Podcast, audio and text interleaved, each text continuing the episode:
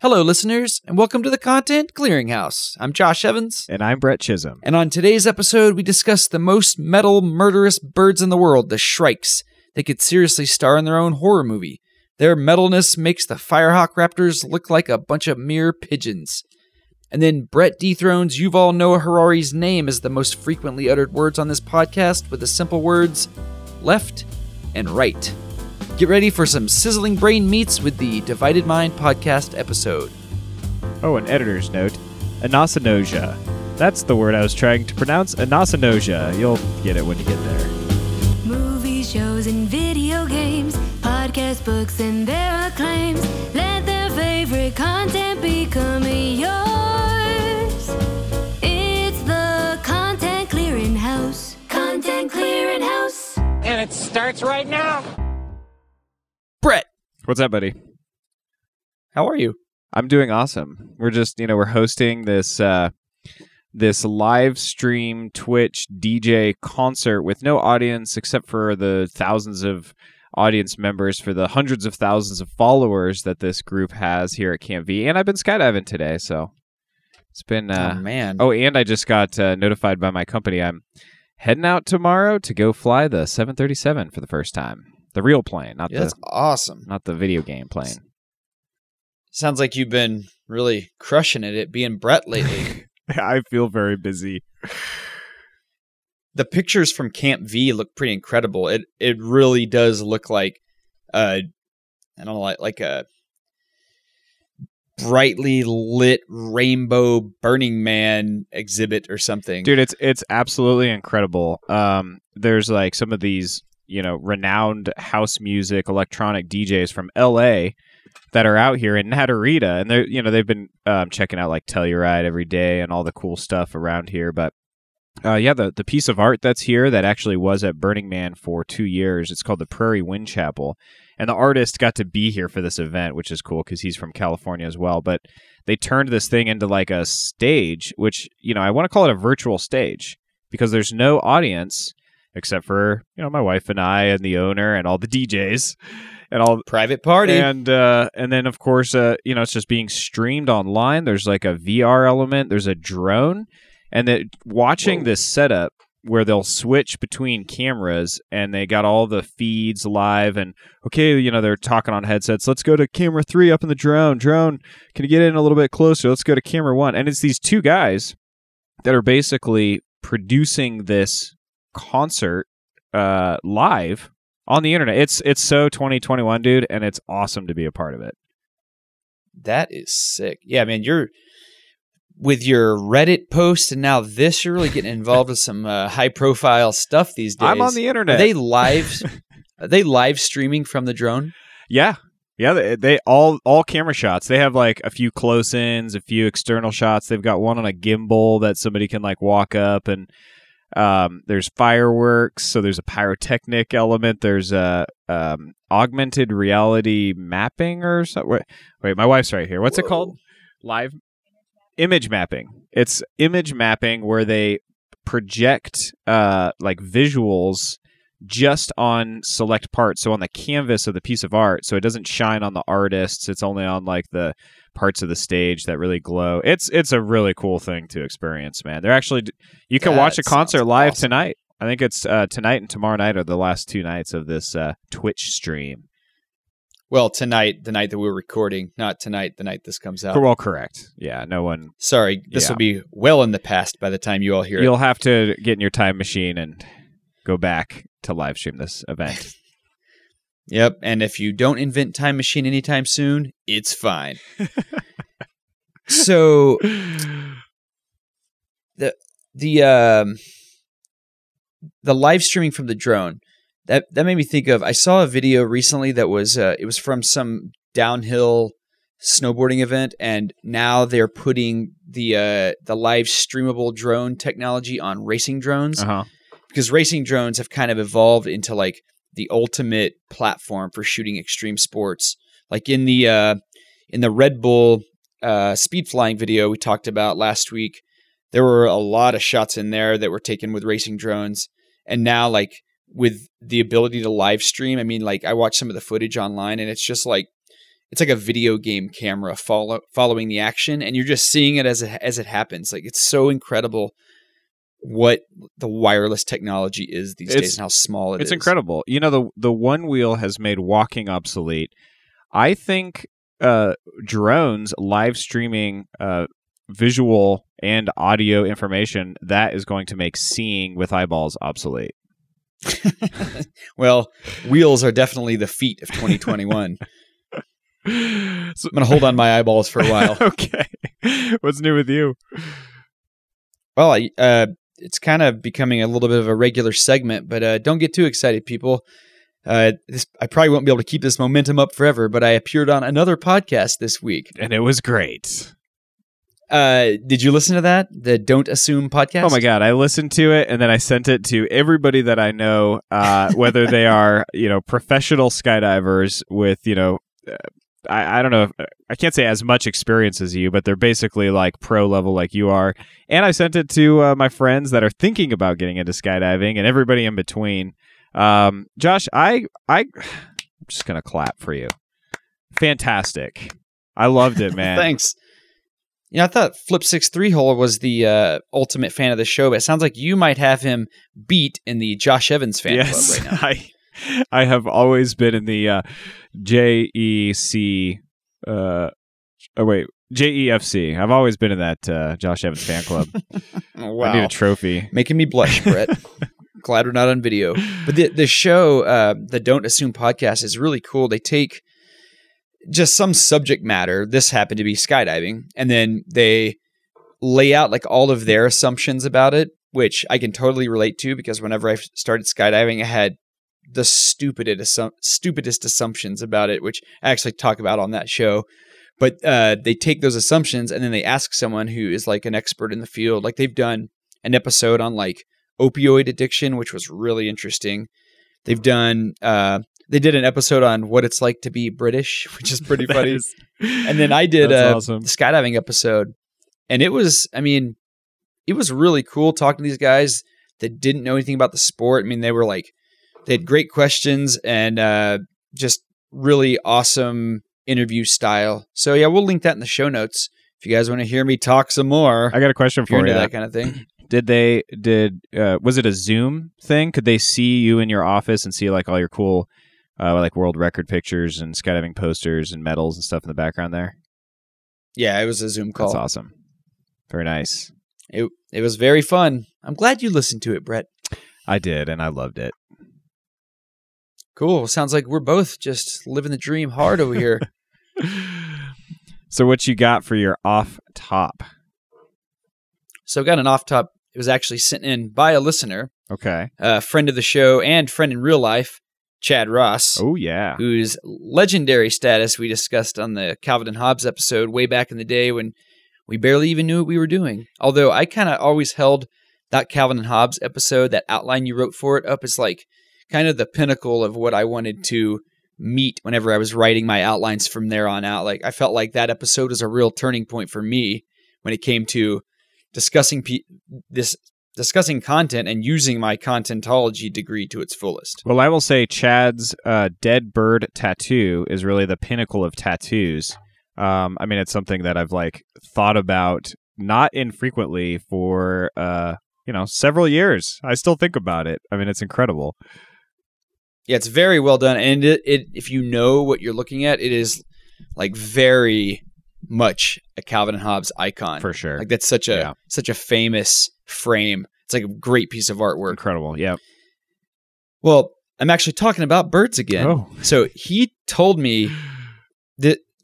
So he he said that he sent this in as kind of like uh kind of like he was inspired because we talked about crazy things that animals do, and uh, so he sent me a video.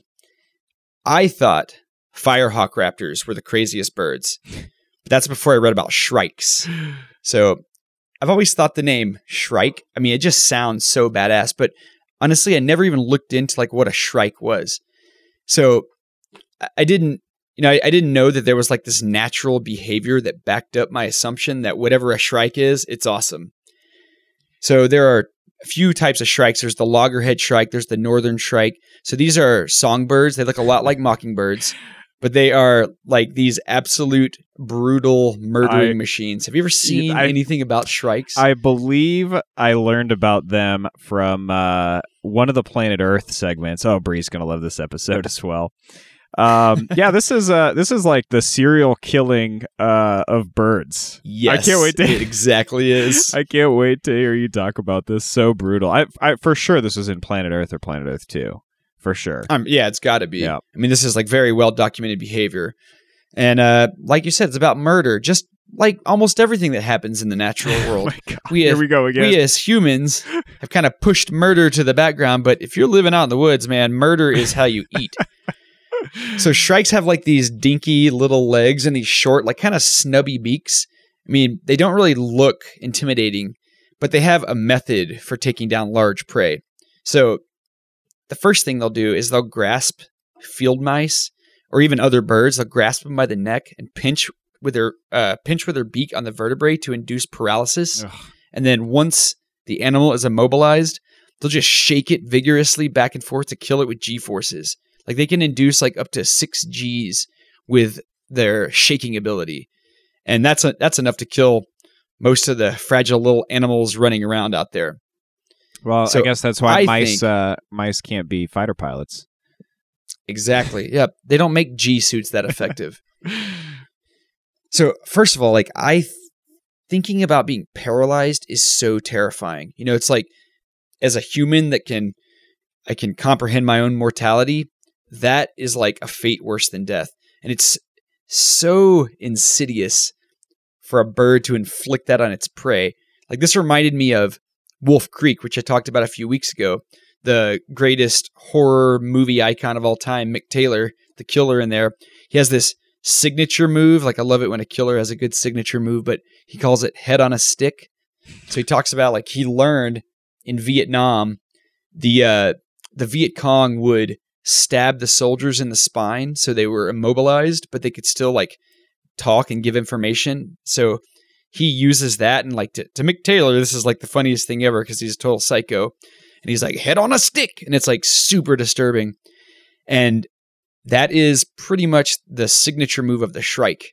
So they head on a stick their prey, shake them like the non fighter pilots they are, and just absolutely destroy them. They're able to take down stuff that's, you know, bigger than their body weight, which is amazing for a bird that doesn't look scary at all. You know, I actually so I misremembered this. I was thinking that this was the bird that carried like frogs or mice over like a bramble of like sharp sticks and bushes and then dropped them and impaled them onto sticks. That's what I that's what I'm remembering from Planet Earth. But maybe Brett, what? have you been reading my notes? I have not. No, this I don't remember the You just, the shaking G forces. I just remember the impale the impaling. well, you just shared their other signature Oh move. shit. You're totally right. Yeah, they they use brambles and twigs and branches and even like barbed wire to immobilize prey. Like they'll impale them while it's still alive. So like lizards and mice, so they can hold them still while they're eating them. So maybe you'll get your neck broken, maybe you'll get impaled, but the one factor that ties all, all this together is shrikes are going to do it to you while you're alive. So don't worry about that, Brett. if you were a field mice, field mouse, or a lizard, you're going to feel all of it. Uh, I'm going to add something about a different bird of prey. I, I think it's an eagle. It's uh, it's something large, um, and this is a planet Earth uh, nugget as well. I don't know if you've seen this, but there are birds that like chase goats off of cliffs, kind of in a. Yeah, golden eagle. Is it a golden eagle? Yeah. I mean, they, Yeah. they talk about taking down like prey that's larger than you. Like it's they literally can kill goats by like chasing It's- them off a cliff. so brutal. Man, birds, I mean, they really do, if you pay attention to what they're doing, they really do highlight how powerful air superiority is. You know, it's, they say like wars are not won in the sky, but you definitely are not winning a war without being in the sky these Wait, days. who said that? Like, you- That World War know, II that- was all about winning from the sky. I mean, it was all about. I think that quote Force. came from World War II, though, Oh, really? because like you couldn't quite finish the job from the sky unless you're a Shrike. that's that's really interesting because I remember um, in aviation history, a wonderful class I took in college, they talked about how much um, development is really spurred forwards by wars. It was like wars, prizes, um, you know, the the race, I guess, uh, between two countries, co- competitions like that. But I mean, you look at World War One, and it's like the, these sort of aerial battles between these biplanes, and nothing nothing was really done. Um, and then you just like jump forward a little bit, couple couple decades, and now we've we've got like fleets of bombers and fighters and um, you know air to air combat and uh, God, World War II I thought was all about the air, but I mean, it definitely was, but I think that it's just you might need a little bit more of a personal touch to seal the deal when it comes to comes to really finishing off a war these days. You know how war is, Brett. it's heck. We've always said that. it totally is. You know, I I Uh, think the sky is the perfect place to make friends. I I did a couple skydives today. I did, I did three jumps today, and I you know I made love in the air, not war. So there's Wow. not. You sound like uh, you've got your technique down because you only got like 45 seconds to work with. Actually, we're jumping from like nine thousand feet, so it's a lot less than that. But I don't need a lot of time to make friends. Brett, better than a minute man. Well, let me. uh So, I want to get back to the Shrikes just a yeah, little bit. keep us on topic. I wanted to kind of like, I wanted to kind of get across to you how this made me feel because I was kind of getting queasy watching these Shrikes kill these animals. Like it's so brutal and like snapping a neck. It's such a move that's like steeped in finality, which is like totally the point for the birds. But it's just, it's such a brutal way to get your food, and it's really interesting to see animals, much like the firehawk raptors, adapting tool use for the same reason that we do it. You know, like evolution has essentially nerfed all of our natural weaponry. So humans have developed our creativity into a weapon, which unfortunately is the way that most things that when you look at humanity on a whole move, it moves towards weaponry and fighting. So like a a naked human is fairly helpless, but a human with a few basic tools can take down a grizzly bear if properly motivated. Yeah, And that's what you know, that's what shrikes are doing. They're using tools in their environment to help overpower prey and immobilize it so they can leisurely rip it to shreds piece by piece. And so they wired.com or the magazine Wired if you're into weird paper things, they uh they pointed out that shrikes are basically like headbangers s- thrashing around. They're uh they're into spine snapping and impalement, and that led them to believe and proclaim that shrikes are the most metal bird on I earth. like this. So I don't I don't know if that's listed in your bird watching book, but if wired.com has declared it, you know it's true. You know, I, I talked about Wired on uh, the episode What Technology Wants uh, due to uh, Kevin Kelly's involvement in Wired. And, I you know, they are the, uh, I guess they're the Bible of uh, bird classification, oddly enough, Wired Magazine. That's what I hear. Yeah. And I've got one more classification that I'd like to put out there.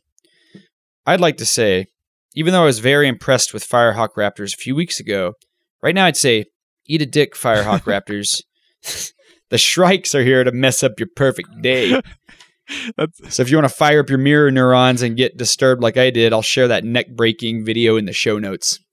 I uh, I can't wait to see that.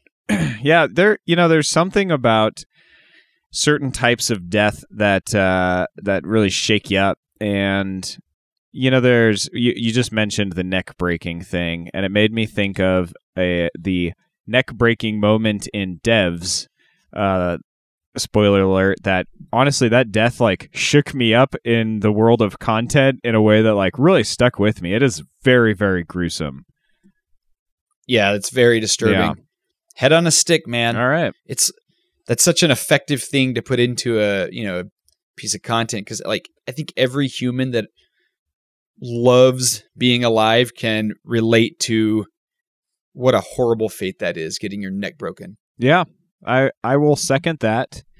And uh, so, besides incredibly violent nature conflicts. Uh, what what else is on your content circuit?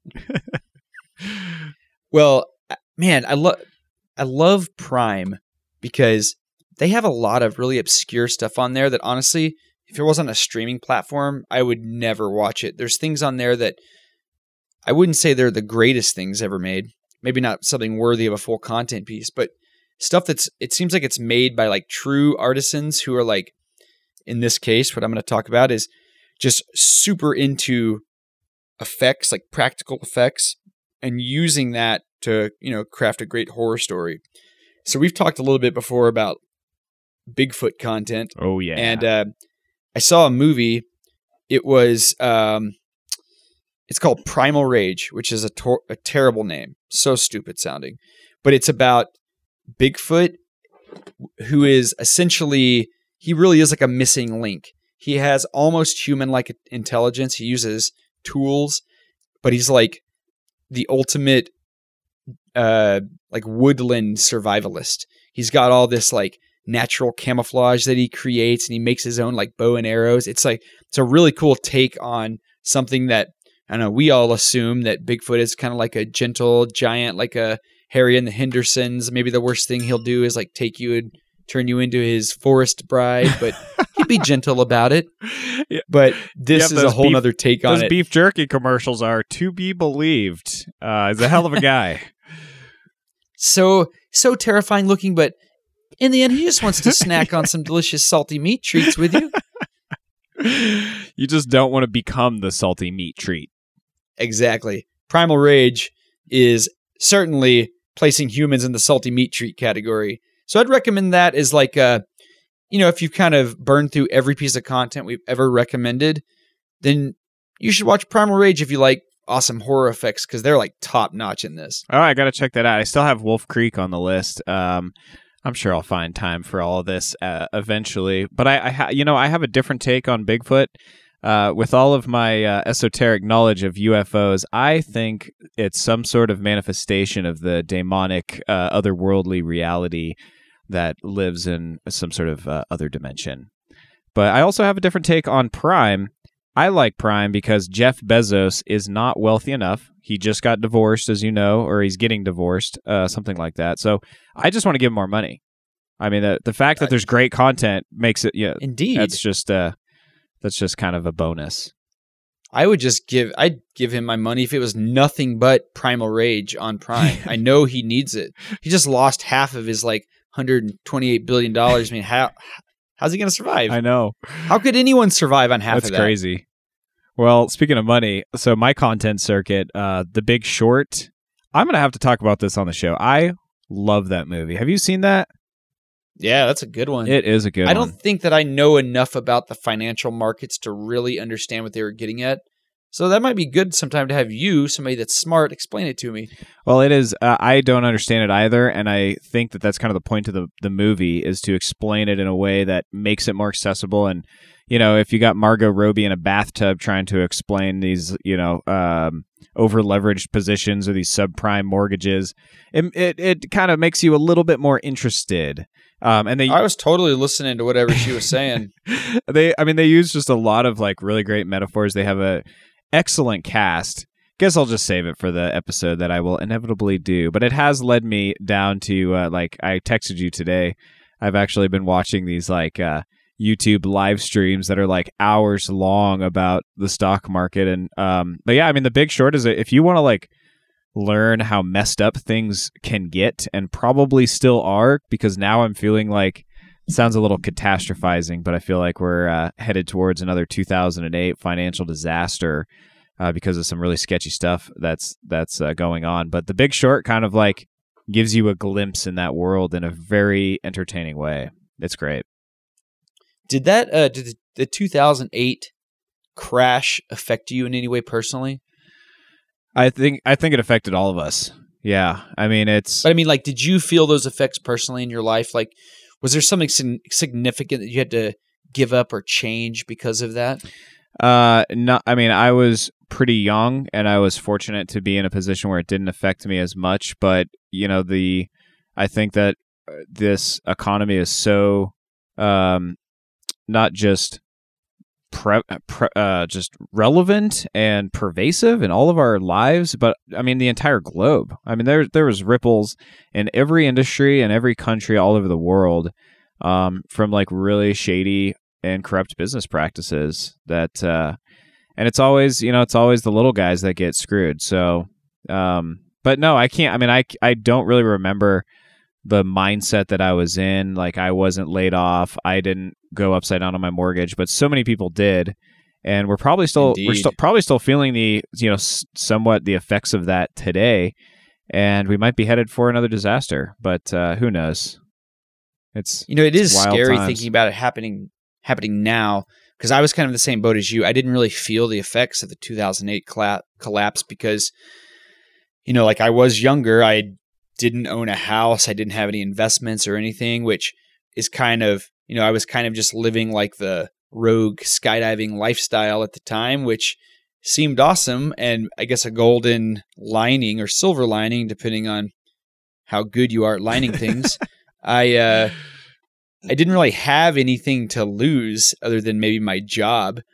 And, you know, thinking about that happening today, I think is much more frightening because I'm more of a true adult now. I have things. I have a house and I have investments and I have things that I really care about. And so, yeah, hearing you say that is very disturbing. It's like the the neck snapping of the financial world. exactly.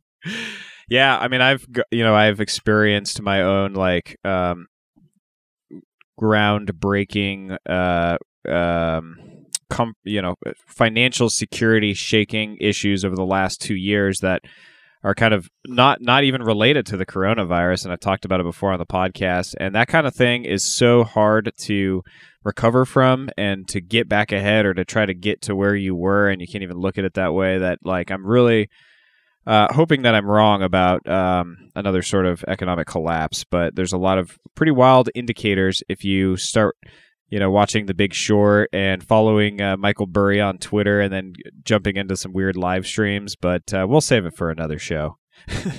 Indeed. you know, I was thinking before we move off this subject, I was thinking about like what happened to you and the rippling problems it caused throughout your life.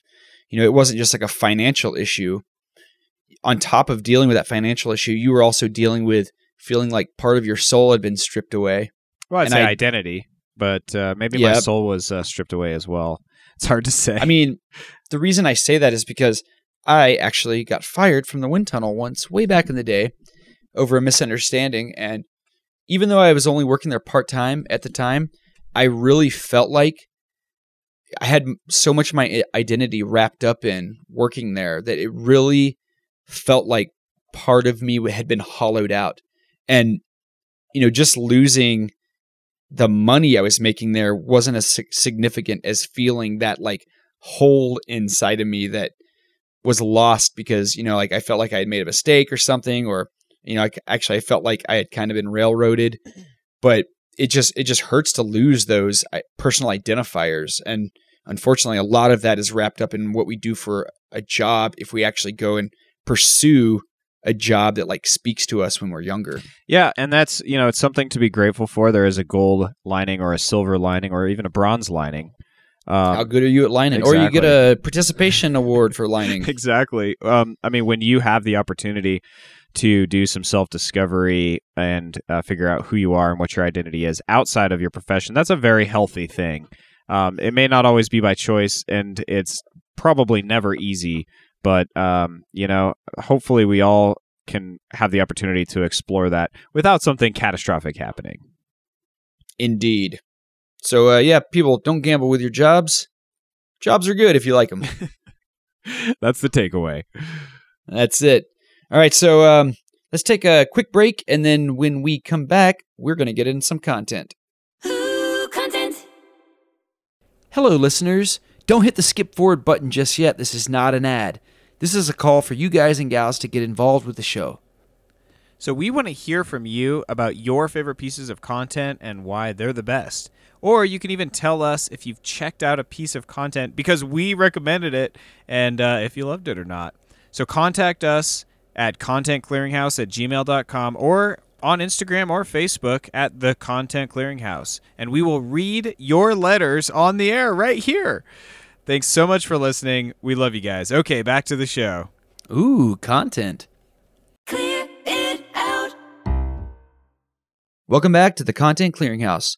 Brett, you've been uh, really leading me on all day about this complex piece of content that you told me I had to shock my brain if I was going to understand it. So I've been sitting on the edge of my seat all day. A small part of my butt cheeks are numb from that. So finally, Brett, give me some release. What are we talking about? Well, um, it's interesting. You mentioned paralysis already. You've mentioned uh, some firing of neurons. So I do feel like you're primed for this episode. Um, and I'm glad that you uh, used your TDCS, shocked your brain today. Um, would you say you are firing on all cylinders, or should I say hemispheres? I've only got two of them, and I think they're both doing something. So, Okay. yeah. That's excellent. So um, let me ask you you said you have two hemispheres. How many conscious and distinct entities do you think exist inside of you? So not hemispheres, but individuals. Any guesses? Is this like an inside out style question? I don't know. Do you feel do you feel like a singular entity? I I mean, I don't know if anyone really is. I, I definitely have like different voices and influences, I think, that push me in different directions. But I think ultimately those things may be like I don't know, maybe like partially formed entities. And I think there's one me that is really making the final decisions if I'm not leaning into the dev style outlook of the universe. Okay. Interesting. Well, what if I told you there are actually at least two yous living inside your skull? What if I told you that those two distinct yous even have different strengths, different IQs, different reactions, different values, and entirely different perspectives on life? Now, this is a little bit of a simplification. It's not entirely accurate. Um, there isn't really two separate people living in you, but the truth is actually much stranger than that. So, for this episode of the Content Clearinghouse, I am talking about a particular episode of one of my favorite podcasts that completely blew my mind, or should I say, minds. I am talking. Blew your hemispheres. That's right. Both of them. I'm talking about episode 48 of Sam Harris's podcast, Making Sense The Divided Mind. Interesting. I've listened to quite a few of Sam Harris's podcasts, and they are very deep. Yeah, It is highly recommended. I'm gonna have well, then this is gonna be an easy sell. Um, and I'm gonna borrow a sort of grotesque, but um, a, a really a nice term from uh, Flip Six Three Hole. He's a super fan of the show, and actually, uh, this is a little teaser. He's a future Doctor of Contentology candidate. So, uh, wow, we will have to see how that works out for him. and uh, that term I want to borrow from him is "Let's dive into some brain meats." Yes. so to and just go back to the doctorate of contentology. Brett, you remember how hard it was, right?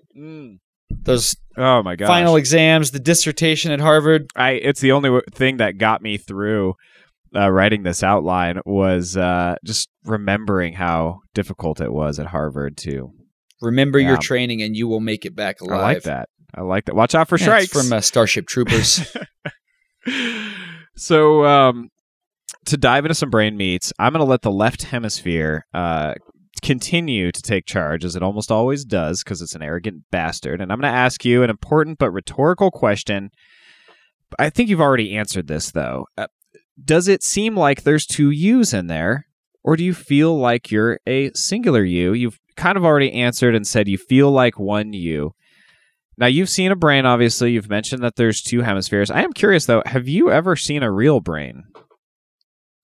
Not in real life. I've seen photos. You didn't have That's to do this it. for your Doctor of Contentology. Uh, wait, you did actual doctor stuff? They, It's like we didn't even go to the same school. I was just curious. Um, well, clearly, you know, you haven't had to have seen a real brain to know that there's two halves that make up the whole. So, if that's the case, maybe they're just really good at talking to each other. Uh, because if we feel like there's only one of us at any given time, what what's going on here? So it is true that the two halves talk to each other, and I was actually uh, writing this outline, and I thought of uh, uh, Mako and uh, Riley, Riley. Uh, piloting the Gypsy Danger Jaeger in the uh, uh, movie Hmm. Pacific Rim. The drift. That's right. And uh, God, I'm gonna have to talk about Pacific Rim sometime too. I love this. it's so good. this movie's always brewing in my brain meats. Um, so there there is communication taking place between our two hemispheres, but it is far from perfect. So let's back up even more. These brain facts are going to hurt your brain. They're so brain blowing. Did you know that brains have been divided in all the brains we have ever known? Mammals, avians, reptiles, amphibians, monotremes, nematode worms, even networks of insects sort of act along this same principle. They, they all have this in common. Even the most ancient sea creature that we know of shows an asymmetrical neural network.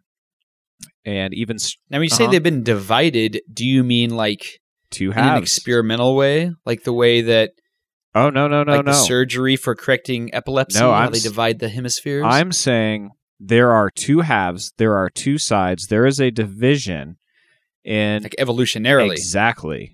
Like a created, like we evolved this very specific way for basically every biological thing that we've ever gotten the chance to study. I don't know how Bigfoot's brain works, but he probably even has a division between He's his got and human-like right. intelligence. That's right. I mean, man, that really makes you wonder if like that is a requirement for carbon-based life in some way. it seems like it. The evidence is there. Well, let's let's get into some even stranger territory. Uh, when we discuss these other brains, let's take uh, eh, by other I mean non-mammalian. So let's take a bird or a reptile brain, for example. When we look at those, they're actually completely separate hemispheres. So there's total division between halves. It is not until mammals where the two sides begin to talk. And we do that with what's called the corpus callosum. It's a band of fibers at the base of the brain. It connects the two hemispheres. And I mentioned it's not perfect communication. The corpus callosum only connects about 2% of the fibers of the brain directly. And let me repeat this this is a total, totally new and mammal invention.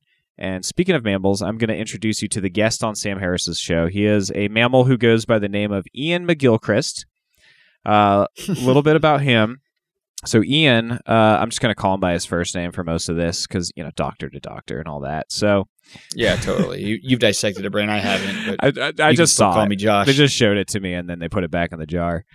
Um, it was a strange day at band camp there at Harvard, but well, you had band, man. there's a lot I guess that I went was into too busy, extracurricular. too busy studies. partying. uh, we had different approaches to uh, School of Contentology. So It's amazing that uh, the two of us still graduated. We were the only students. two out of two. It's been a hundred percent success rate so far. it's not bad. Careful, flip six three hole. Um, so Iain is a fellow of All Souls College at Oxford. Um, he's a fellow of the Royal College of Psychiatrists. He's also a fellow of the Royal Society of Arts, and he was a research fellow in neuroimaging at John Johns Hopkins. I know what you're going to say, and yes, he sounds like quite the fellow. Uh, some That he does. something about his background I found really interesting. So he actually went to Oxford to study theology and philosophy, and then he got involved in English literature. And it was actually through those studies that he noticed something that's very applicable to contentology. Iain got this nagging idea that there is something in our culture, or in our recent history at least, that has made us preoccupied with picking things apart and trying to understand their components, as opposed to just enjoying things for what they are and it led him to write his first book called Against Criticism. This was back in 1982, and it sounds like something I can really get behind. Um, so, to you, Dr. McGilchrist, uh, I also dislike critics, and I would like to point out, because I know you listen to the Content Clearinghouse podcast in between writing books and giving lectures, speaking at conferences. We are not don't even critics. mention it. That's obvious. Yeah. but Absolutely. Uh, we are not critics. We are contentologists, and we are here to appreciate and to recommend. And uh, by the way, that's some real right hemisphere shit. Um, and Josh, speaking of the right hemisphere, although I'll be using language which lives in the left hemisphere, I would like to activate my right hemisphere by bonding with you, and uh, and I- I'm I'm to tell you I'm really focusing this content recommendation to you specifically. Uh, if the listeners want to go out and consume this content, that's icing on the content cake. But uh, something came to mind to help me sell this podcast episode to you specifically and to get you to listen to it. Uh, the Don't Assume podcast that you mentioned, where you joined uh, joined the show to talk about skydiving. I'm gonna I'm gonna gas you up a bit. Um, you were an excellent guest host. You have the humility of a real expert, and of course, you have the legitimate expertise to explain aspects of the sport that are actually really complicated or esoteric, like using the word chute. Uh, you, you know, avoiding avoiding that because that's a whuffo thing to do. But you explained it in a way that's really stra- straightforward and accessible. But what really stuck out to me is your passion for the sport you care more about the sport of skydiving than you do about your ego or what your place is in the sport. And I had a clear moment of that passion from Iain within the first 15 minutes of listening to his and Sam uh, Sam's conversation about his work. Specifically, this this deep-seated passion, this curiosity bubbled up when Iain talked about a moment he had when he was in real medical school, uh, which as a, as an aside, he attended medical school because when he turned towards philosophy to answer his questions about the mind body connection, he discovered that philosophers are totally disembodied and stuck in their minds, stuck in their thoughts. So instead, he turned to medicine to to help him better understand the mind body overlap, and eventually he became a psychiatrist, and then eventually the prominent thinker that he is today. So anyway, he's sitting in medical school, and there's a brain there and it's he says it's just sitting on the slab. And they say okay here's a brain. There's a left hemisphere. There's a right hemisphere. You can see it's divided. But nobody really said why. I mean it was just taken for granted and you know like you when you talk about skydiving and these assumptions and you want to dive in there i mean he was just wondering you know why and he said, What's the point in having a mass of neuronal interconnections whose value we seem to believe is predicated on the sheer number of interconnections that we can make? So, why is it divided right down the middle? He says, if you think about it, it does not have to be this way. There could have been one singular brain. There could have been two halves that sort of smushed together like uh, like a baby's skull is in like different pieces and then they fuse together at some point or the the brain, the two halves could have shared information perfectly, or maybe the two hemispheres could have been functionally identical with no differences between them at all. But instead, what the scientific community has found is that the two halves are quite different, and there probably is an evolutionary reason for this. And when you hear him go on this this passionate divided brain rant. I mean, it really it really makes me think he's the Josh Evans of brain hemis. Well, I mean, let me just start by saying you don't earn the world's most humble man trophy without the type of humility that I have. But I gotta say, it's kind of getting at me that you think this guy might be more humble than me, Brett. That's really, uh, it's really getting me hot headed over here. Boy, your left But you know hemisphere is really activated. Is it really don't get me going, Brett? Um, what's really strange is like I always think about with evolution, like survival of the fittest, but also a lot of things in nature are path of least resistance. And what you're talking about with the way our brain communicates does not seem like the path of least resistance in any way. That seems like it seems like something a human would create, something that is kind of shoehorned together and then a solution is engineered around making the parts work and they end up working very well, but it's not like what you would expect in, you know, from something that is 100% efficient in engineering and can see all the solutions from the very start. Oh, I mean that's a that's a good point. It it, it definitely seems uh, complex, over engineered, um, not you know, at, at first glance, not super functional, but you know, there there might be some reasons for this. He has some predictions, and we're going to get into it. So, um, the general view when he was going in uh, going to school was that the left hemisphere does the heavy lifting. It's intelligent. It's perceptive, and the right, and this is his words, are a bit of a no good. Um, there was also kind of the view that the right was just there to prop up the left. I mean, he literally says that people in the scien- scientific community have talked like that. Um, Sam Harris, by the way, author, philosopher, longtime meditator, and oh yeah, he's a freaking neuroscientist, so he's the perfect person to be interviewing this uh, brainy brain philosopher. He adds to this that one of the views of the past was that the left hemisphere was the only conscious hemisphere, and that the right hemisphere was literally like a subhuman animal type brain that just did some things but was beholden to the far superior left hemisphere. As I'm going to tell you, brain. yeah, well, that is, it could not be further from the truth. Even back in the 19th century, there was some science dude who was dissecting a lot of bodies, and he found people with one of the hemispheres of their brain uh, completely missing. I mean, he found several of these people. Uh, it could be to the left, could be the right. It could be, you know, some disorder at birth or some serious injury, and they had compensated developmentally and nobody even knew that there was anything wrong with this person or that these pers- you know these people had just one half of their brain. And it wasn't until death when, God. you know this guy like popped off the top of their skulls and he's like whoa. I mean there's 50% less brain here than usual. But i guess we sort of forgot about this fact during the 1950s uh, the 1960s prior to these split brain experiments. There's a lot of like brain related pop psychology or pseudoscience. I don't know what you want to call it, but there's a lot of misleading information out there. Um, and some like of you these, look up into the right when you lie.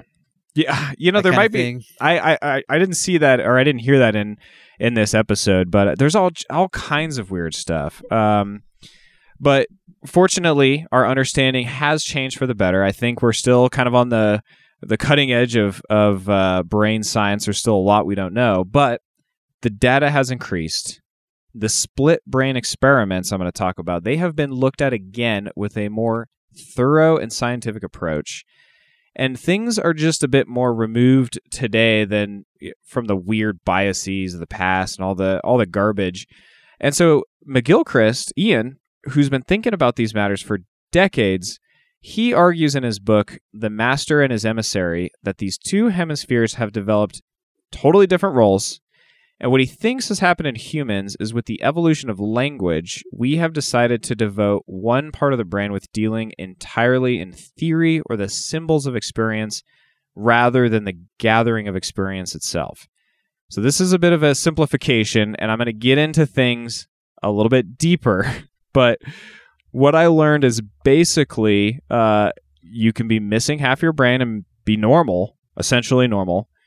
Uh, you can have a stroke in one side or the other side, and there are differences and changes depending on which side that are consistent uh, among people with that same side that they lose. Uh, depending on you know which which side they lose functions, um, but your personality, your consciousness, the you that makes you you is basically intact no matter which side you lose, which suggests that each half has its own consciousness, its own mind. It's ready to come online by itself. You can split the brain physically in mammals, and you can do all kinds of crazy experiments to see how the two separate halves in the same person see the world differently. And you can even watch as two hands from the same person do separate, conflicting actions because they're being controlled by essentially two different minds. And finally, Doctor Strangelove. And finally, all this to say, even in a normal functioning brain with optimal communication between the hemispheres with the intact corpus callosum, there is no perfect agreement. There's no perfect communication. There is likely two totally different functions, two different minds, and there might even be some additional sort of consciousness running outside of your awareness that is sort of looking over your shoulder at everything else but doesn't have a voice. you know, this is like this is definitely represented in content. I mean, this is like Dr. Jekyll and Mr. Hyde. This yeah, is yeah, I like Bruce that. Banner and the Hulk. Totally. and it it kind of makes you wonder if your brain is split or you lose the function in one half of the brain you know maybe your personality and your consciousness are still intact but i wonder how that affects the bandwidth because you know the brain is the most complex and misunderstood computer ever and i am a firm believer that it definitely runs on bandwidth like i see bandwidth limitations in myself when I'm trying to learn something new. I see it, you know, people coming up against their bandwidth limitations when I'm coaching them for uh in the in the wind tunnel. And there's just there's a certain amount of things that you can do and focus on before you basically hit your limitation and then a lot of a lot of learning is learning to work around those limitations and function you know like kind of like right at the edge of your of your uh, your bandwidth so i wonder if that takes it down a notch and you maybe lose the ability to to push as far as you could before. I mean, from what I gathered from this conversation, and it- it's really interesting that you can actually, um, there is a little bit of tension in the conversation between the two of them, uh, as just like, you know, really both curious, both intelligent. Um, but like he- Iain McGilchrist is trying to get a point across, and Sam wants to like hammer on some other like interesting thing about attention and consciousness and um but I, I didn't gather that there is uh, a bandwidth limitation when you split the hemispheres. It there is different problem solving strengths. There is there's I mean completely different life perspectives between the hemispheres, but it didn't seem like there was any uh you know lack uh, like it, it took people longer to think of things. I mean, I who knows what would happen if you were able to connect the two halves even better it doesn't sound like it would be a good thing. Um, and I, That's some limitless shit. well, possibly not, because the corpus callosum, they're actually figuring out this connect this connecting cable is acting more as an inhibitor than it is acting as a um, a supporter, something that encourages like a choke communication. It's it's like either Center of the hourglass. it's it's like the left is taking charge or the right is taking charge, and when one needs to take charge, it's the corpus callosum that's you know the left brain tells the right brain, "Shut up, I got this. This is my territory." So that's Whoa. that's more what's happening with the interaction between the two um, hemispheres, and actually, it's like a solenoid switch. It's like switching off the flow from one side to the other. Correct. That's a that's a great way to put it, or like a like a stop valve, or like a I don't know, uh, uh, a selector that's either okay, it's your turn or it's your turn, and I mean it's not that simple. Um, but there's all kinds of crazy stuff I'm going to talk about. So I, I didn't know where to That's mention crazy. this. I'm going to just shoehorn this in right here.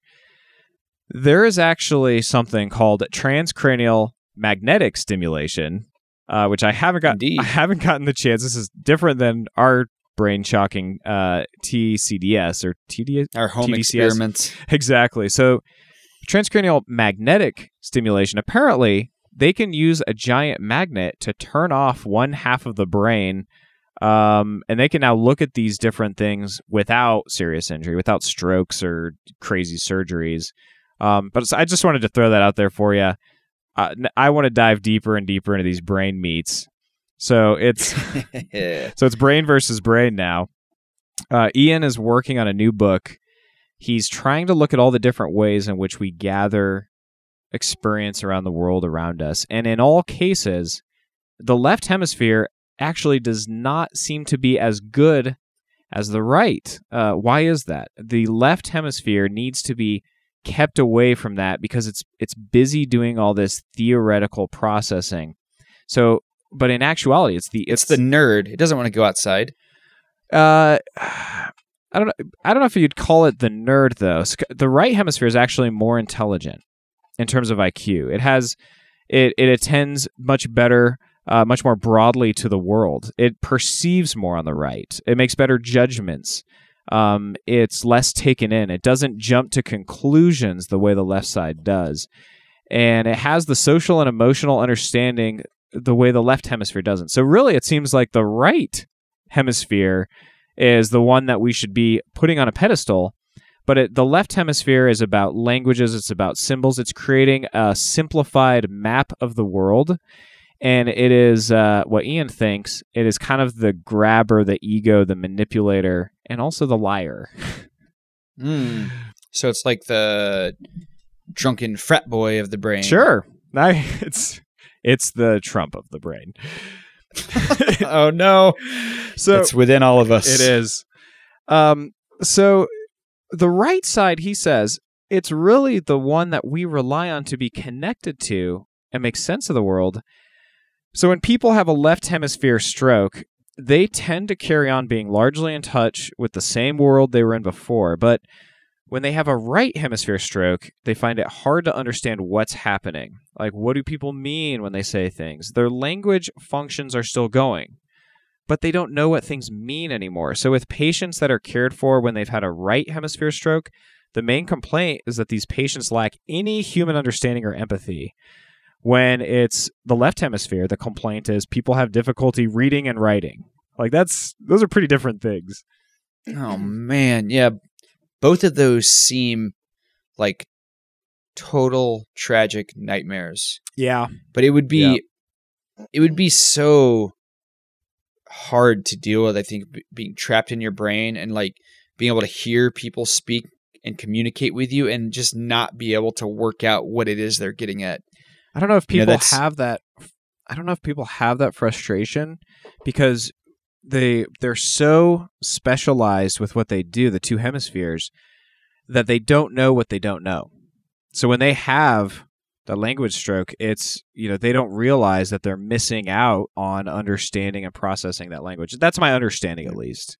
Blessedly Uh, oblivious. exactly, and it's re- it's the right hemisphere might be a little bit more bummed um, and frustrated, but the left hemisphere it really ignores what it isn't paying attention to. So It's always drunk anyways.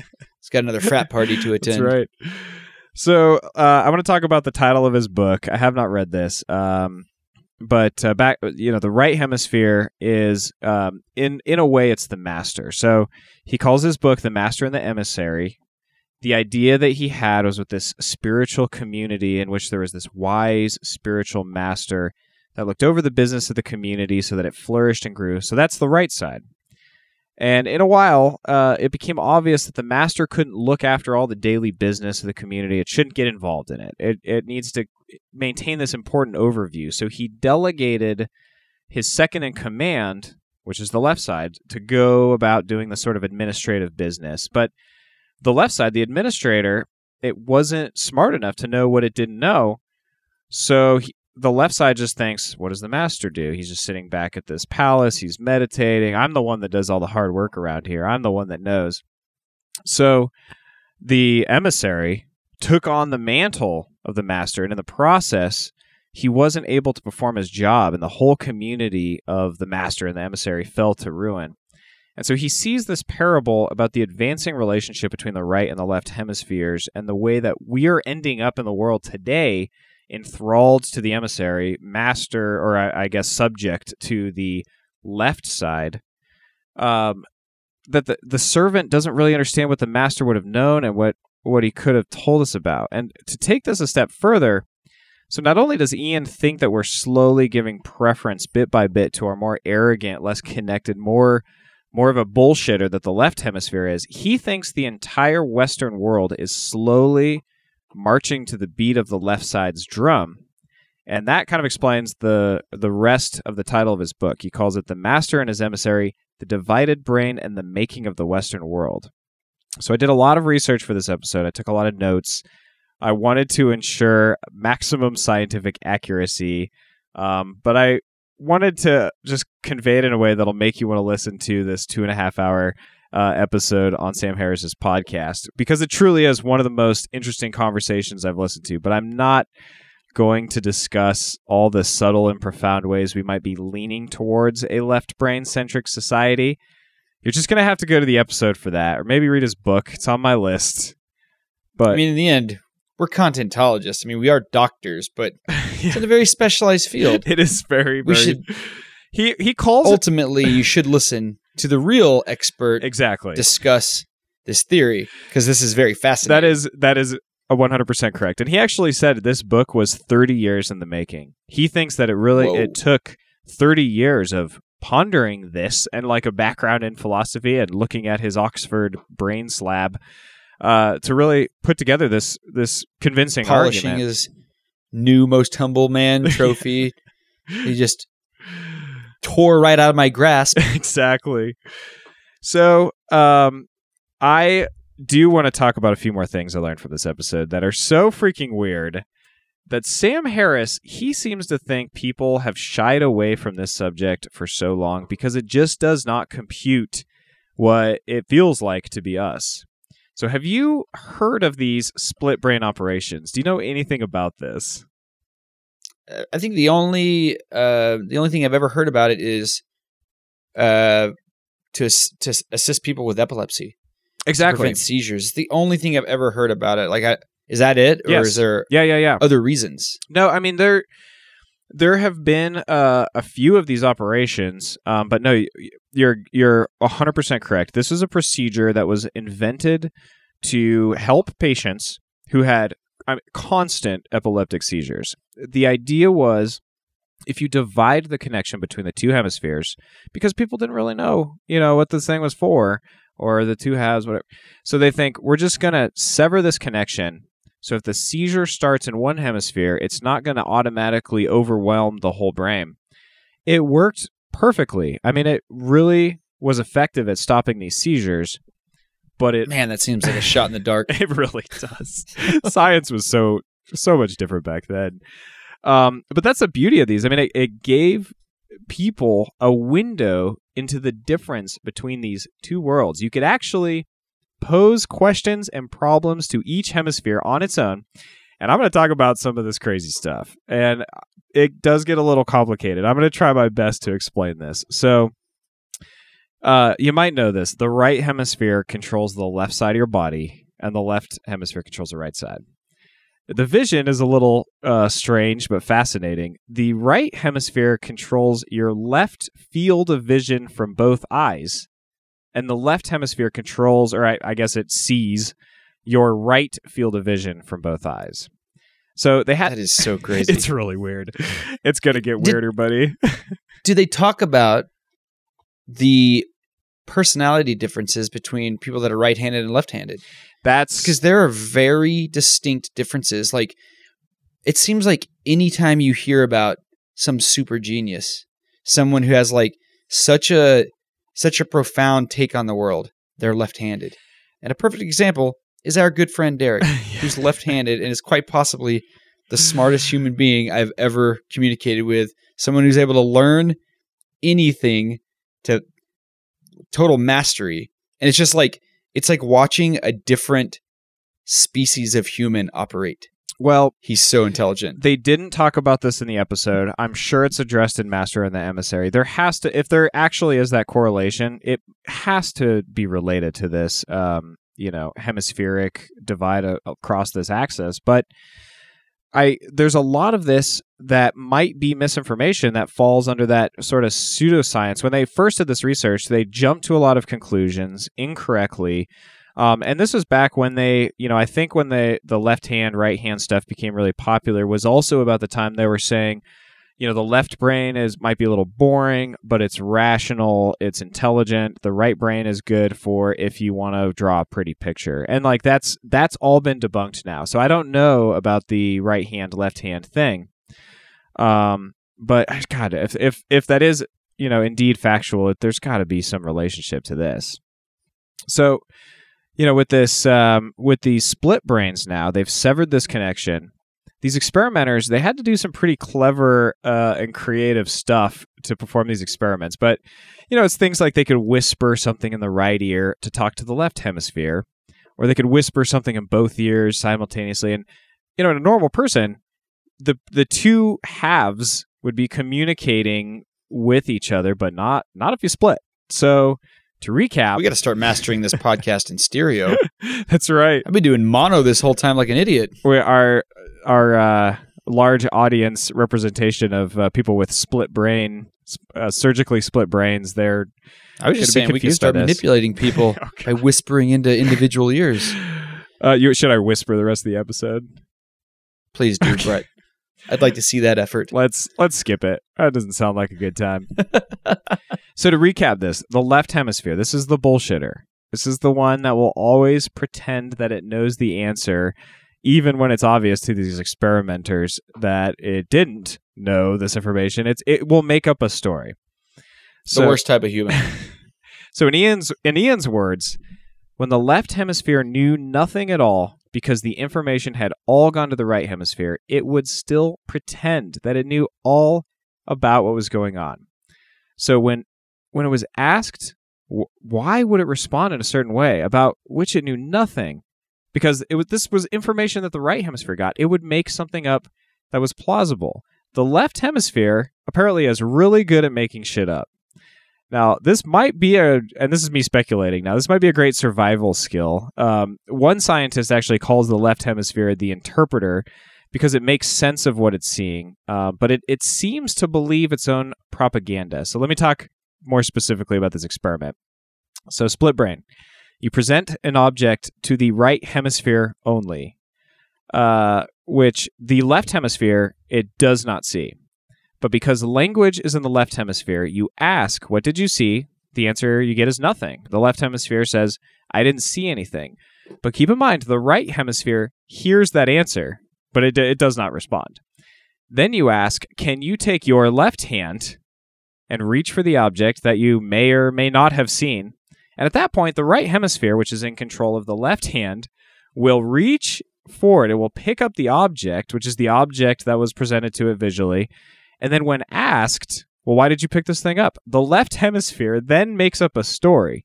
And it always has a story with these mm. things. It will just make something up as to why the left hand, which it has no control over, really, did what it did. And it gets even weirder, Josh. It's already pretty weird. This is weird stuff, man. So, victims of a right hemisphere stroke. So, remember, because this gets complicated. So, I have to like really write this out for myself. Uh, I can see the cork board behind you with all the strings and the. this- yeah. Charlie Day from It's Always Sunny has his conspiracy map. So, right hemisphere stroke, they only have the left hemisphere intact, right? So they see the right side of the world out of both eyes, but just the right half. So you ask them to imagine walking down a street that they're really familiar with and describe all the features on both sides of this street, everything. Now remember, this is just in their imagination. So in a split brain, only the left side is working. This is a right hemisphere stroke.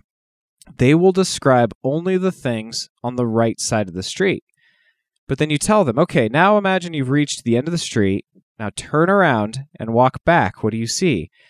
They will now describe everything on the other side of the street, and they've just completely forgotten or they're unaware of all the things they just described a second ago. Their brains can no longer conceive of the other side of the street because it doesn't exist to that half of the brain. Wow. So Iain McGilchrist calls this an ontological landslide. And what's really spooky about this is the left side of the hemisphere must be sort of aware of what it is ignoring or what it isn't aware of. So here's an example that helped me understand this concept. So you take this same type of person, right hemisphere stroke. So this is the left hemisphere that's that's doing the doing the deal, doing the experiment. You tell them to draw an analog clock on a piece of paper. They'll draw a circle and then they'll put all the numbers on just the right side of the circle. Whoa. So there must be some awareness that there is a left side at all if all the numbers are just jumbled on the right side of some imaginary mental division. You can give and them the a circle is complete. Exactly. I mean, you can give them a piece of paper and you can tell them to write a few paragraphs down. They'll write everything down on just the right half of the piece of paper. Are you ready for That's some so more weirdness? sure. so, uh, V.S. Ramachandran performed a lot of hemisphere neglect experiments. And with this same right hemisphere damage, and remember, the left hemisphere is the bullshitter.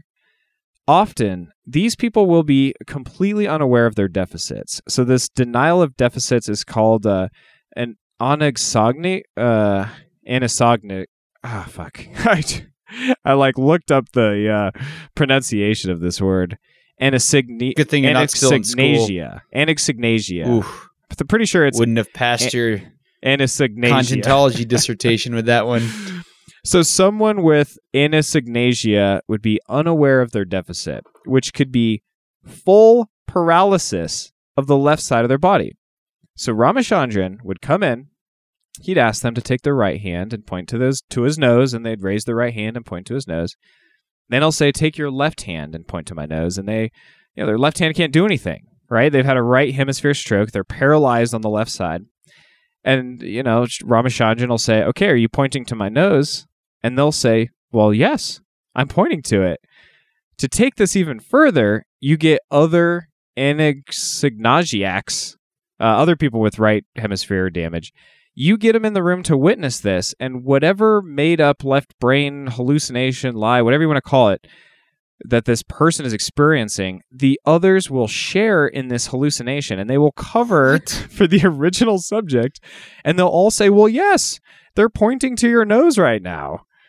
So, So their mirror neurons are clearly still working in some telepathic I way. I don't know if it's a mirror neuron thing or what, but it is some uh, Wow. spooky stuff. That is so bizarre. I mean, you know what that makes me think of is like how I don't know how maybe like tactile and real our perception of the world is and how much of like our personality is created from that. It seems like very possible that a big part of what we're perceiving and what we think is real is like some sort of crazy brain induced hallucination like even in our even in our regular life like it seems it just it seems like everything just works and it's the way it's supposed to be but it does it doesn't sound like it takes much to completely change that and like your perception is so tied to who you are as a human. It's it's pretty freaky. I mean, it's like I feel like what you're saying is that we're living in a simulation of our own making in a lot of ways. yeah totally And you know, I think about this too. Sam Harris had a separate episode recently, um, and it was uh, I don't know, it's called like illuminating some issues that I, I don't know. It was um, it was an interesting episode. One of the things that he talked about was perpetrators of violent crimes. If we could just try to understand, um, and you know, not forgive, but if we could just sort of realize that uh, you know, if you found out that um, a perpetrator of some horrible shooting or some horrible crime had a brain tumor, which this has actually happened, and it's you know pushing on some certain part of their brain, and now they're hearing charles voices. whitman Exactly.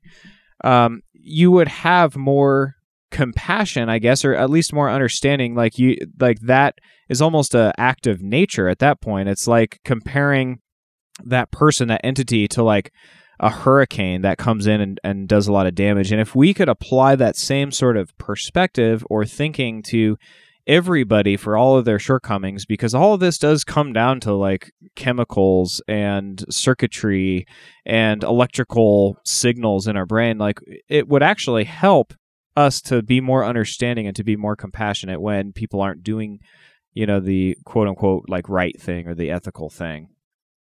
That seems that's a very difficult thing to do It as is. a human especially Absolutely. if you are hurt Oh, totally. because your you know your perception like we were just talking about your perception of the world is your reality and it's the most important thing to you that it continues and when someone when someone comes in and changes that like through violence or something it's it's so hard to be logical about your response to that especially if it's like I mean, I think in some ways a force of nature makes it even scarier, especially when you apply it to a human being because it can totally be that way. But it's scary that that excuse exists for human behavior. I, I don't know if he is um, talking about it as being an excuse, and I'm kind of, um, you know, uh, going off roading here, but he actually, I think, used the example of saying like, okay, if you're hurt with, if you're hurt by a hurricane, you're not going to be mad at the hurricane. If you're hurt by a grizzly bear, you know, uh, you're you might.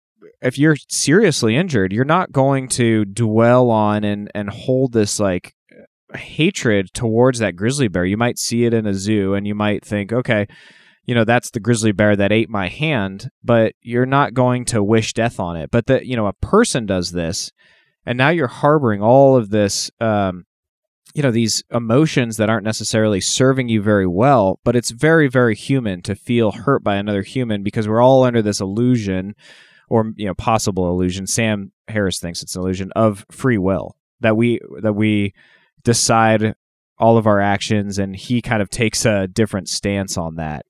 But to get back to Well, yeah. hold on yeah. before you get no, back. let's do it. Hurricane hurricane doesn't have a face, Yeah. and that's part of it. And a grizzly bear does not have a human face, and so a human is not going to sympathize with the the way that a grizzly bear perceives the world in the same way that they sympathize with the way a human perceives the world.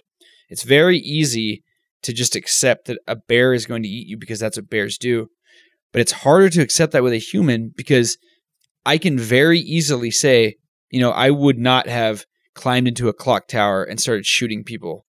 But but what, what it's if you hard to had that apply that, to someone else because Right. you're not living their life. Right. I mean, what if you had that same tumor growing inside your brain and and then you did act on those same things? Like I think people would be more uh, sympathetic to you being a victim of circumstance as opposed to a perpetrator. And I think his point is, you know, it would um, it might be a healthier perspective to sort of try to imagine people doing bad things as more of an act of nature or like a hurricane or a bear. And you know maybe we can find ways and we should find ways to still prevent people from harming society obviously. Clearly. but it, it would still i don't know probably be a healthier perspective. I don't know that's his argument. That's what i got a, People are vindictive and they want to Yeah. see humans punished for their for their crimes. i know And I think And I if something understand happened that to me, too. I would feel the same way. absolutely absolutely you know that in the I, mummy- I I can definitely in a way sympathize with the force of nature argument because I I do believe that is real because your Yeah. brain, I mean, it can very easily be short circuited, but I think it'd be very hard to forgive. yeah i i understand i for some reason i thought about the mummy because that storm did have a face Oh yeah, brendan fraser that is a you're a Cul- force uh, of nature cultural content touchstone. The Mummy. Absolutely. Well, back to uh, Ramachandran and his crazy experiments. Now he he wanted to make sure that they weren't like faking this or I don't know something weird like that. So he asked them. Left brain in him, just lying to him. He asked them to carry a platter, like a serving tray full of drinks, and they'd say okay. And you know, instead of sliding their right hand towards the middle, uh, with their left side of their body uh, paralyzed. I mean, they just reach for the right side of the platter with their right hand, and their paralyzed left hand would do nothing. And they'd pick up this platter, and everything would crash onto the floor. And then they'd, you know, oh, I'm so clumsy.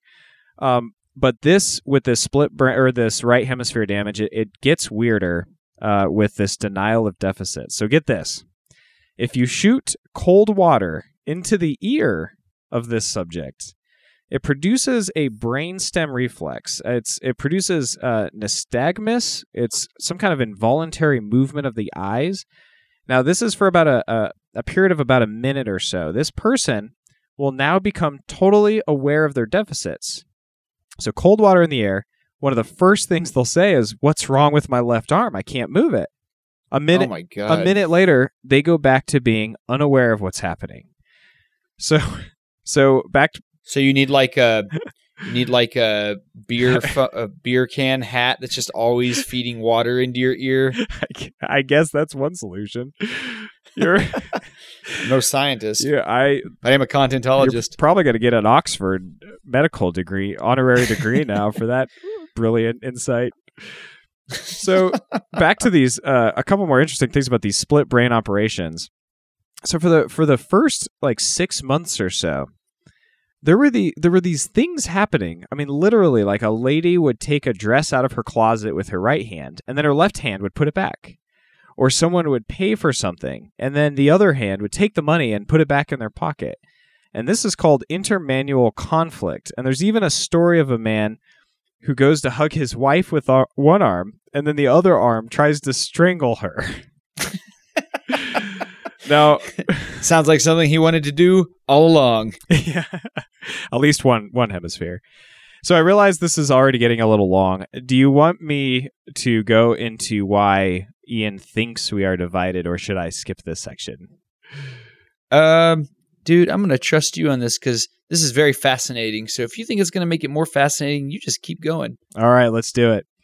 So Iain thinks, and this is due to the work that they did with animals. He thinks we evolved to have one side of the brain that, as I've mentioned, specializes in one task. The other si- side is dedicated for a different task. And he, he thinks we can't really see the world as two diametrically opposed things at the same time. The example that he uses, and I love this, it's one of these optical illusions, like, you know, the pretty lady with the hat or the witch. Which one is it? You can't see them both at once. You see one or the other, and your brain will kind of flip flop or switch uh, from one to the other. So we have two very different functions, and there's uh, less of a collaboration, as I mentioned, with the corpus callosum, more of an, an in- inhibitory sort of action. So what they learned with these animals that have eyes on the side of their head, uh, they'll look at certain things with a certain side, with a certain eye. Now it's different with animals. So the humans I mentioned, it's a field of vision thing. The left is looking at the right field of vision, but we've got eyes on the front of our head. With animals, it's just right eye is connected to the left hemisphere, left eye to the right hemisphere because they uh, they have the eyes on the side of their head. So so what they kind of figured out is that animals will use the left hemisphere to target things that they need. It's for grabbing. It's for going after prey. It's for picking up a seed for a bird or picking up a twig to use for its nest. Um, all these things use the left hemisphere. But for pretty much everything else, for looking out for uh, threats in the world around them, for looking out for is there a mate over there, that's the right hemisphere. And they actually did an interesting experiment with a lizard. So I guess they made little tiny eye patches for a lizard and they would put it over one of their eyes and then they would show a lizard a simulated predator. So when the right eye is covered, they see the predator with their left eye, of course, that's tied to the right hemisphere, and they'll immediately run away. That's normally the hemisphere that's looking out for danger. But if you cover up the left eye and you show the lizard the predator, it will still try to look first with the, the eye that's covered up because the link between seeing a predator and the right hemisphere is so strong, just like the link between seeing or grabbing prey or something that you want with the left hemisphere. So, what he thinks in order to survive optimally is that you have to be able to look for yummy prey, but you also have to look out for scary predators. And this is putting it very simply. Um, I mean, he's he's arguing that the right hemisphere takes care of the entire social aspect of life, and the left hemisphere is for the selfish manipulation of the world around us. But I hope on this episode, despite utilizing mostly the left because podcasts are all about language, like a little baby chick staring at its mothers, uh, both with the left eyes, hoping to bond the two right hemispheres together. Uh, specifically, it's the uh, right ventricle medial frontal cortex. Josh, I hope that we have bonded a bit by triggering a response in our respective right ventricle medial front- frontal cortexes. And once the words right ventricle medial frontal cortexes are uttered, it is time to wrap up this episode. so, in summation, if we imagine our awareness of our consciousness is a sort of stage, the left hemisphere is the spotlight. It's great for very specific things, but our right is the whole view. And if you want to dive into more of this amazing brain meat or the the uh, multiple amazing brain meats, all of my brain urges all of your brain to check out episode 48 of the Sam Harris podcast, Making Sense. And uh, remember, I, I have mentioned this before, but Sam Harris's content, it usually costs money to, sus- to subscribe, but he encourages people to just reach out on samharris.org uh, to receive all of his content for free. He never wants money to be the reason that people aren't able to get access to this amazing information. And I not everybody loves Sam Harris like I do. I mean, he does not shy away from open discussions about difficult subjects like religion, free will, politics, terrorism, ethics, artificial intelligence. And when you are critical of religion and Islam in particular, I mean, you're bound to stir up some controversial stuff. But for me, and this this kind of openness, this intellectual curiosity that he has, I really admire it. I have been turned on to so many incredible ideas and just in, just buckets of information. So I, I encourage you uh, to check it out. Both his Making Sense podcast and the Waking Up app for meditation, um, they are available for free, and he talks about that all the time. And I'm also going to link in the show notes several other resources from Iain McGilchrist because uh, he has his book, uh, The Divided Brain or The Divided Mind. Um, and then for those of you that are short on time, like Josh and I are uh, quite a bit, you can actually rent a movie that was made recently on Vimeo for four ninety nine, or to buy it for nine ninety nine about the divided mind. Um, I personally hope to get around to reading The Master and the Emissary. I find this stuff so fascinating and so incredibly bizarre. I want to know more, but my brain is fried, so uh, I'm pretty much done. Which part of your brain is fried? Both. Like both sides? Both or? sides, Woo! they're done. Brett, should have saved one of them. My my brain meats Uh, are uh, exhausted. I did have a thought Yes. when you were talking about the uh, the way that the uh, the lizard would see in two different directions, and like one eye is looking for prey, one eye is looking for predators, and it kind of made me think of two things. One, apex predators tend to see directly in front of them, a lot like we do, Yes. and prey animals like deer are they typically have the, their eyes on the side of their head and it, that that definitely seems to lean towards exactly what you were saying. And you know it's like a, a, a predator doesn't really need to apply bandwidth to looking out for other predators per se. Like a mountain lion is looking straight ahead. A bear same thing. So that's that's like it's really interesting to hear it explained that way because it you can see almost like a, an evolutionary path based on those brain functions. Yeah. And I've thought about this- It's pretty interesting. And it's, you know, it's like what came first, the eyes on the front or the brain evolving and the eyes coming forwards? I mean, I, I have no idea what the answers to those questions are, but I think amoebas came first. but the fact but I've also thought about the fact that like the the most ancient of sea creatures is already showing an asymmetry between their you know their neural network like that is really strange it's so bizarre. When you listen to things, do you listen like if you listen to a podcast on headphones, do you listen with both headphones or just one? You know, um, interesting you bring this up. I listen to both headphones and I feel like I can pay attention better. But when I do listen to one headphone, it is my right ear, which makes sense. It would be my left hemisphere that processes language. That's so strange because I was going to say like I listen with one headphone, like we discussed earlier with your wife about our awesome uh, wireless headphones, and I always use the left ear. Like I feel like when I am processing voices and auditory information, I feel like it makes more sense coming in my left ear. Like I feel like whenever it's in my right ear, I have a harder time. Are you left-handed?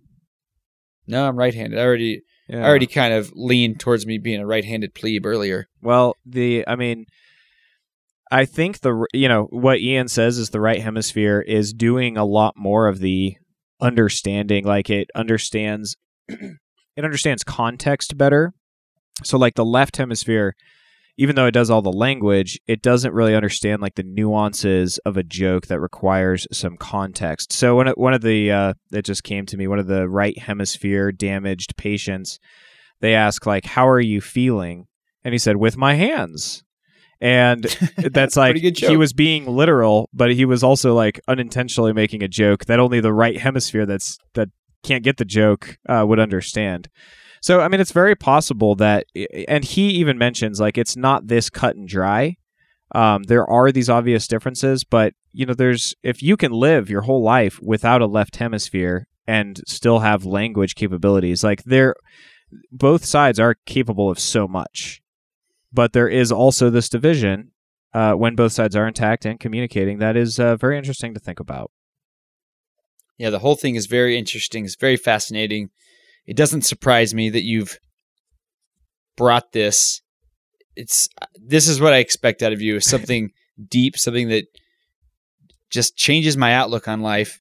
And you've certainly dethroned your Matrix podcast, which was previously, I think, our longest episode ever. Um, so thanks for this awesome, inspiring conversation. I would say one warning when listening to Sam Harris's podcast: do not do it while driving What? because he has the most soothing voice. oh, I have such a hard time staying awake, no matter how interesting what he's talking about it is when I'm driving. I think it's something about the like the drone of the car and then like the vibration of it, and then his voice is so soothing that I'm just like, man, I just want to listen to what he's saying, but my brain is just like, it's sleepy time. if it, That's my that's wish- my experience. if only I you could, listen uh, to Sam Harris. if only you could be like a dolphin and just let one hemisphere of your brain sleep while the other one's doing the work, and then switch off. Um, Exactly. So one of uh, the way that Sam Harris like always starts out an episode, he's he kind of says, "Okay, you're listening to the Sam Harris podcast." Okay, and it's like this. it- It's like a meditation bell or something. It's like um like now we're getting into it kind of thing. It's I- it must be intentional. Puts me puts me into a meditative trance almost. And that seems like probably something he's doing on purpose. Like his whole thing is about meditation and mindfulness. Yeah, well, I really hope you check out this episode. It it goes way beyond what I uh, discussed as uh, you know a mere contentologist, and I think you know this this outline really took it out of me trying to understand this so that I could explain it, try to get my facts straight.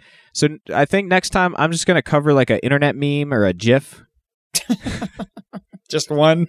That's it. Well, I appreciate all the hard work you did. This was endlessly fascinating. So take a break, Brett. I'll uh, I'll see us out to the door. Perfect. Thanks everyone for listening to the Content Clearinghouse. We appreciate it. We love you guys.